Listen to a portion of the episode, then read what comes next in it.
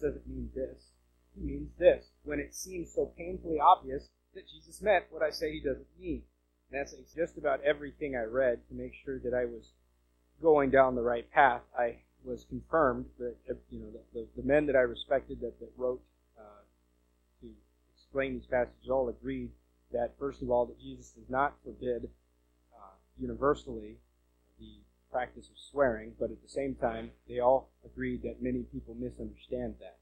So I want to be very careful. So what we're going to try to do is jump around, starting from the beginning. We will be, at least for the first few, jumping to uh, Hebrews, and then uh, trying to make our way through the scripture. So I want to show you a couple of instances that we see uh, the swearing used in the Bible. So Genesis 22 the first place we're going to go, and I mentioned it this morning that Genesis 22 is one of the first places that we even see uh, something, uh, this, this whole topic being uh, introduced. It says, uh, verse number 15, it says, And the angel of the Lord called unto Abraham out of heaven the second time, and said, By myself have I sworn, saith the Lord, for because thou hast done this thing, and hast not withheld thy son, thine only son, that in blessing I will bless thee, and in multiplying I will multiply thy seed as the stars of heaven, and as the sand which is upon the seashore, and thy seed shall possess the gate of his enemies, and in thy seed shall all the nations of the earth be blessed, because thou hast obeyed my voice.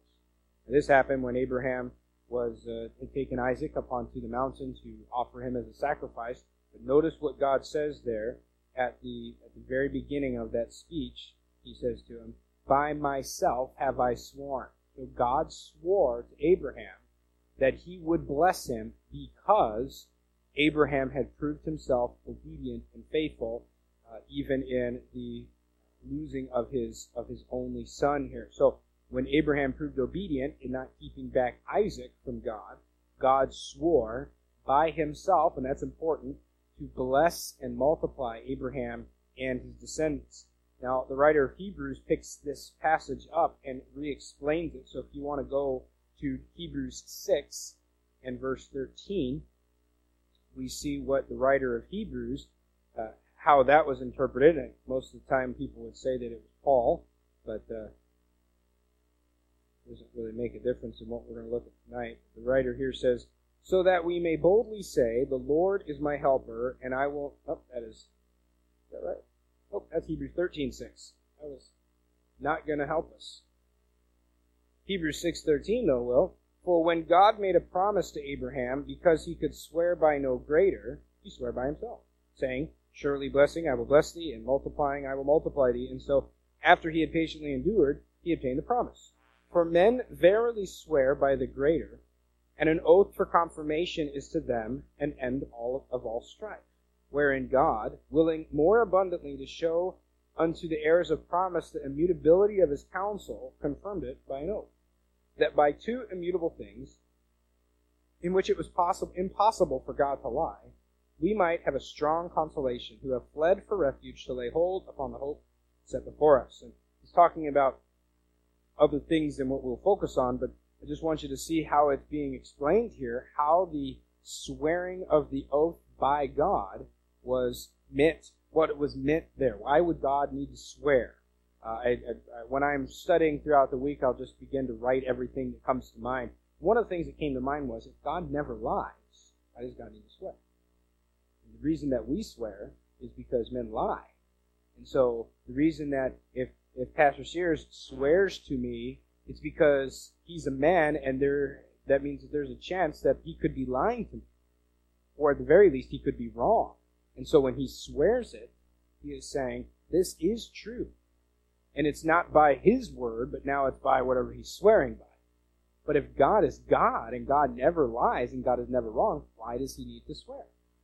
But he did in Genesis 22. He just he does in more places than we even have than we're going to look at tonight. But God's swearing to people by himself, but he's swearing to people all throughout the scriptures, and I have to ask why he's doing that. Well, Hebrews explains to us a little bit that it is to confirm the oath. Notice, notice there in verse number uh, verse number uh, uh, 16. Men verily swear by the greater. So they swear by something greater than themselves. Well, since there's nothing greater than God, God said, I swear by myself. Because there's nothing greater than I am. And he says, and an oath for confirmation is to them to an end of all strife. So this was a confirmation of the promise that God had already made. That God desired to show more convincingly to the heirs of the promise the unchangeable character of his purpose. So that's what God was intending to do there. And notice that the verse 16 tells us that oaths are for confirming the truth and settling disputes. It's really, it's a way to end all disputing and say, well, he swore by it, so it must be true. Uh, still, so I just want you to see a, one example as we continue to move through uh, that God uh, swore to Abraham. We see number two, God swore to Israel in Numbers 14, verse 26. If you want to turn there, just for sake of time, I'm going to turn there and read it as soon as I get to it. Numbers 14, 26. Numbers 14, 26. If I were really on the ball, I would have earmarked all these things so I could find them right away. And the Lord spake unto Moses and unto Aaron, saying, How long shall I bear with this evil congregation which murmur against me? I have heard the murmuring uh, of the children of Israel, which they murmur against me. Say unto them, As truly as I live, saith the Lord, as ye have spoken in my eyes, so will I do to you. It's that phrase there that he says in verse number 28, as truly as I live, as I live. And this is a this is a swearing by things.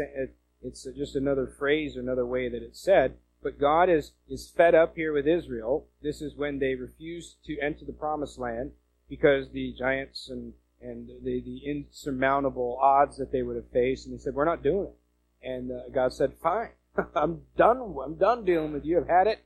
And He says, "You're going to die, as you said. You'll die." That's what's going to happen. You're going to wander around, and he throws out, he says in verse 29, this is not like the most loving response that God has, but I, I think he gets his point across. Your carcasses will fall in the wilderness.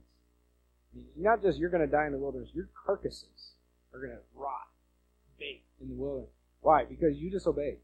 So you're going to get what you want, and those 20 and under, uh, I'm sorry, 20 and older are going to die, and the only two older than 20 that are going to make it in and see that promised land will be Joshua and Caleb and everyone else is going to go in. But what did God do? He didn't just say they were going to go in. He said, As surely as I live, you won't be going in there. So God swore that they would not make it in there.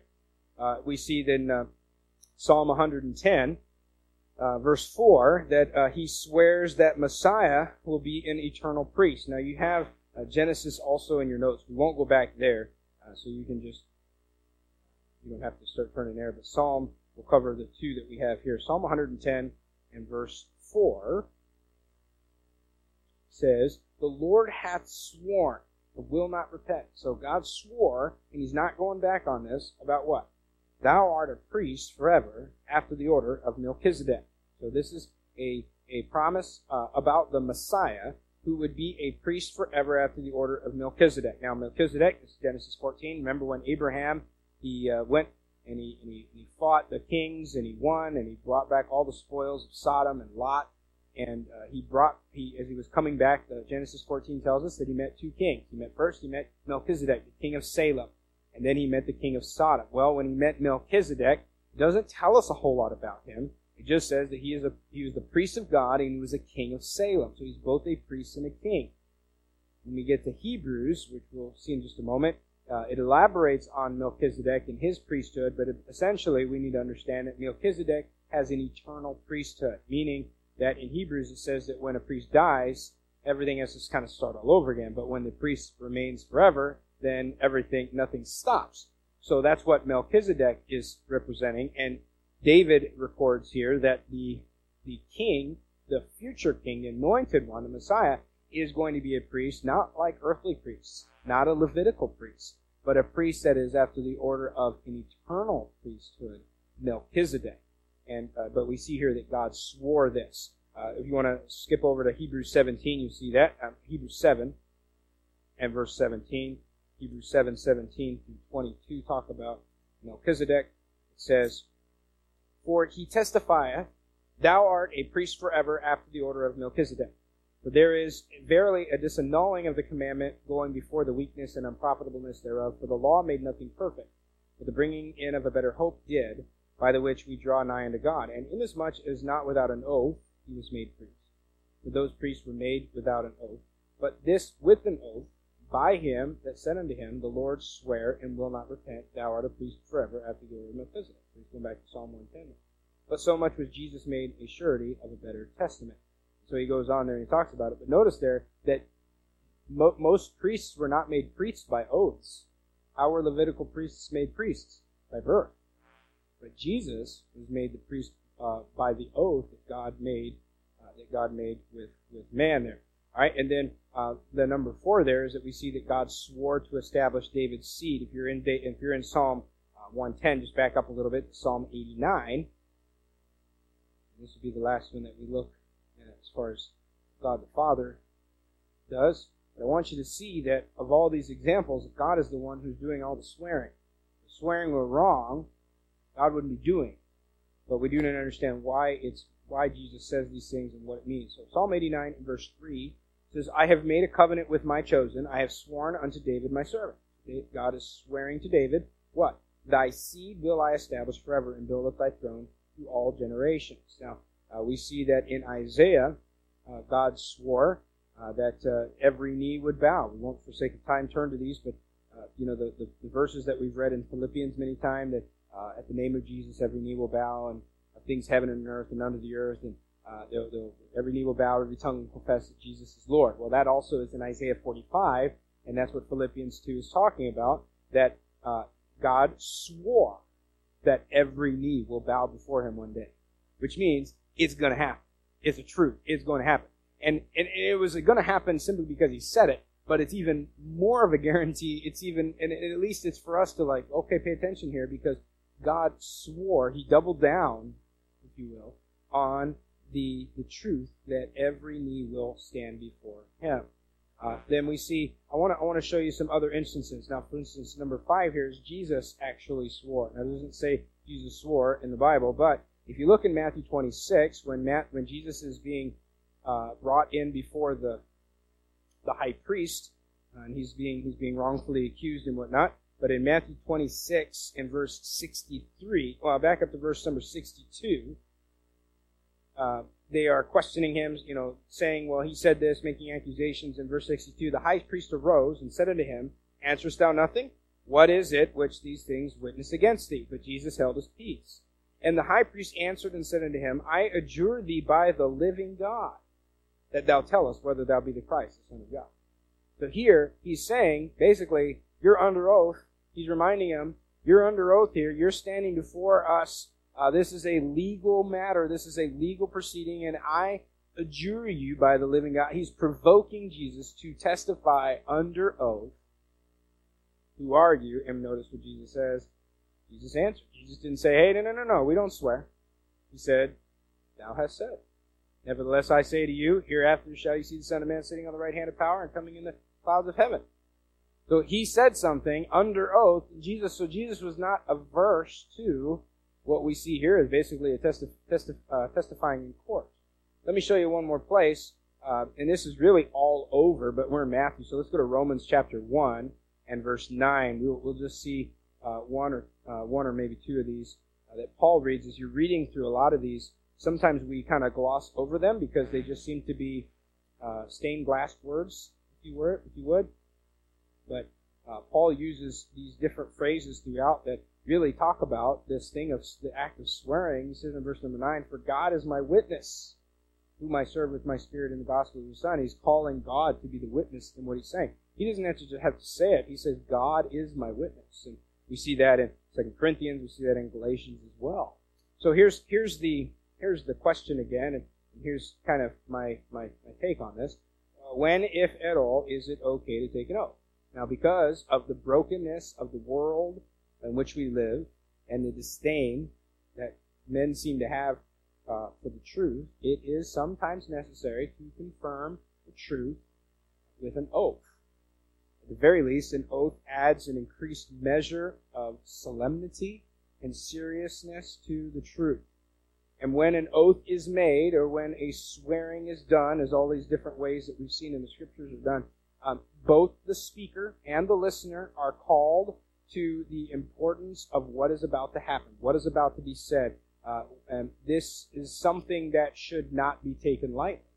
As we've seen, God did not swear lightly. You know, in the, in the Old Testament, the reason that they would swear by the temple and by the gold and all these different things was because they didn't want to take God's name in vain. But they went about it all wrong. And we ought to be the same way, that we don't want to take God's name in vain. But there are times, because essentially, and we didn't really get into this, but when you swear by all of these different things, you're essentially swearing by God. And you don't call God into these matters of that are not important. But there are times when we've seen in the scriptures, as Paul says several times, God is my witness. I didn't do that. One of the times he was saying, I didn't, I, I said I was going to come to you and I couldn't, or I didn't come to you because I didn't, I think it was to the Corinthians there in 2 Corinthians, I didn't want to come to you again and have another negative visit, and as God is my witness, there's a reason why I did this. He could have just said it, but he had to, had, he, he, he, he brought that, that oath in, if you will, uh, with, with, uh, with his writing. Now, what Jesus said, though, still applies. This is what we talked about this morning. Our words should be clear, they should be truthful, they should be without deceit. But when the plain and simple truth is obscured by deceit, legalese, by blatant lies, oaths help us to confirm what we can believe. Now, in a perfect world, we would be able to take whatever someone says as the truth. But we can't always do that now, can we? In a day when even the most trusted sources have to be verified, for instance, every single news media that's out there, whatever you read on the internet, even reading it in a book, you've got to verify. You can't just say, well, I heard it. The only place that we can do that is God's Word. Even when someone in this room, you know, the most respected person in this room, says something, we, we have to go, do they know what they're talking about? Are, are they sure? Because we've all been wrong before. The only thing that never fails is God's word. And so everything else has to be confirmed. But so that this, this act of swearing, used appropriately, uh, Christian, well, it, it, it, is, it is helpful. Uh, Christians should mark themselves with, uh, by honesty and by plain speaking and by integrity. Now, I told you I had two questions that I hadn't somehow didn't get printed in there. So maybe just something to consider as we go uh, from this place. But do have two or three minutes, so if you want to answer it right now, or if you have something else to add in or a question, I would uh, love to hear what your what your comments are. But here are my two questions, and I kind of already asked this once, uh, but uh, here's just something to kind of consider, dwell on a little bit. Number one is since God cannot lie, not the fact that He doesn't lie, but He cannot lie. Why does He swear to us? dwell on that. Think about that. Why does God swear to different people so many different times if God cannot lie? The people that he swore to in the Bible believed that he was telling the truth. He's God. But yet God, without being provoked, says, not only am I going to tell you the truth, I'm going to swear it to you. I'm going to make an oath to you. Why does God do that to us? And then number two, I think this is interesting. Can we see any connections? And I think I see one between the topics that Jesus has been talking about. I think there's a reason that Jesus chose these specific topics to go through Scripture. What did we just talk about before getting into oaths? What's the topic that was right before this? Adultery and divorce, right? Is there any connection between oaths and divorce? Is there any connection there? And I, and I think there's there's a very big one there. But they're, they're, and I, and I see all these little ones, how they're, they're, they're so interconnected. And I, the, the master of public speaking. Jesus is just giving this in conversation, and yet, you know, he's got all of these things that when we come back to it, we go, we reach the, man, there's that too. You know, he didn't say anything misplaced. He didn't say anything just, just extra. Well, you know, I was trying to get my mind in order and I just said some extra things. You can kind of cut this stuff out. Every single bit of it was in there perfectly. And I, and I, and I think that it would benefit us to at least come back and dwell on these types of things. And what else is going on? What have we been talking about? What did we talk about here? And how do these things go together? We don't have to force them together. But like a puzzle piece, it just kind of fits. And you're like, oh, yeah, that makes a lot of sense. And instead of having all of these isolated truths, we begin to form them and say, you know what? What has he been talking about overall? Hmm, hmm, hmm. That all, all of that makes sense in a much different way. Even for me, as I've read through and studied and tried to keep in mind the entire, remember the, the, the focal point of his sermon is what he said at the very beginning I'm not here to change the law, I'm here to fulfill the law. And you don't have greater righteousness than the Pharisees, you can't enter the kingdom of heaven. And then from there, he builds on all these things. That's why he's going to go into, for the last little bit, and for the next one or two, I think he's going to, he talks about inward things, but then he begins to move on the outward. Even with the oaths, that's an outward thing. But then he's going to talk about things like turning the other cheek, going the extra mile, and all of those things don't have to do with my heart. Now they they're kind of dependent on my heart attitude, but those are things on the outside. Adultery in the in the heart, you don't see that, but you do see if I turn the other cheek. You do see if I go the extra mile. You do see if I do if I have this eye for an eye, tooth for tooth mentality, or if I'm a forgiver. So all of these things are, help us to make uh, help us to gather even more truth. Really, we're squeezing the scriptures and wringing out as much truth as we can, rather than saying, "Well, I got something out of that. Let's move on." But coming back and saying, "What else is there?" We're we're we're uh, you know you have to do it with your kids because hopefully we've grown up a little bit. But you know when you're eating something that's really really good, and you and you start licking the plate when you're all done because there's a little bit left over. That's what we're doing. We're coming back to the scriptures going licking that plate a little bit more like there's something else there. It's okay. no one's to get upset because God doesn't say, hey, where's your manners? I say, hey, you, you want some more of